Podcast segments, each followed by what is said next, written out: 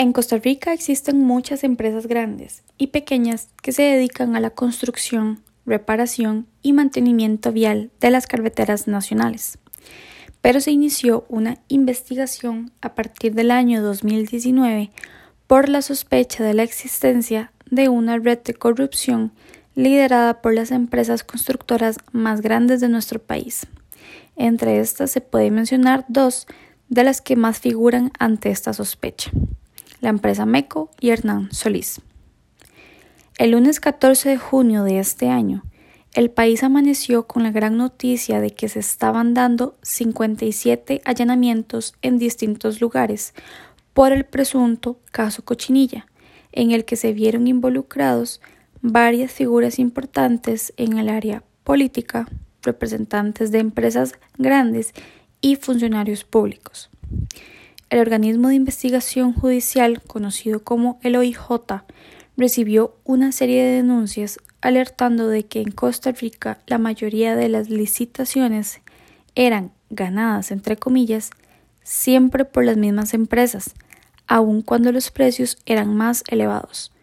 Así que se inicia la investigación contra algunos funcionarios, como por ejemplo de empresas como el MOPT, el CONAVI, Tesorería Nacional, entre otros, y que además estos recibían dádivas millonarias a cambio de sus servicios y que recibían como pago muchos sobornos para el objetivo de estas empresas, ya que lo hacían con el fin de lograr una facturación más rápida y así llevar a cabo sus proyectos. Es por eso que a este caso se le llamó caso cochinilla, porque se demostraron sobornos, pagos en efectivo, prestaciones de servicios sexuales, falsificación de facturas y recibos, y así como la falsificación en las pruebas de calidad en grandes proyectos nacionales. El caso es reciente. Se supo en primera instancia que habían sido detenidas alrededor de 30 personas por sospecha de complicidad. Sin embargo, la investigación desde entonces sigue en marcha, por lo que los acusados no han dado ninguna declaración al respecto. Sin embargo, sus abogados lograron que se les estableciera una fianza para poder salir libres de la cárcel mientras que avanza su caso. Sin embargo, tienen ciertas restricciones y medidas cautelares que deben cumplir. Al ser sábado 26 de junio, se lanzó un comunicado donde se informaba que los presuntos involucrados habían quedado libres y que para la dueña de la empresa, Hernán Solís, es decir, Melida Solís, la jueza solicitó una fianza de 3 millones y para el representante de MECO, Carlos Cerdas, una fianza de 5 millones. Y para los demás involucrados, además de otras normas, la prohibición de la salida del país.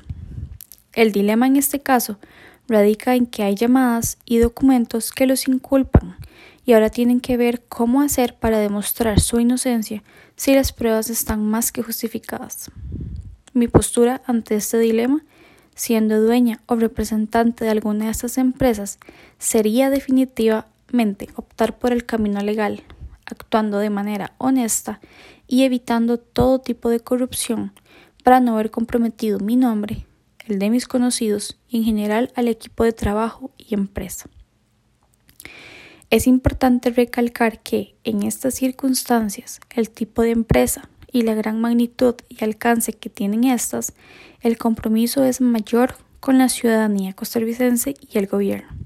Involucrarse en problemas de este tipo, formar parte de estas acciones ilegales y ser cómplice de las mismas, solo demuestra la falta de ética profesional por cada uno de los colaboradores, y que evidentemente no lo comparto.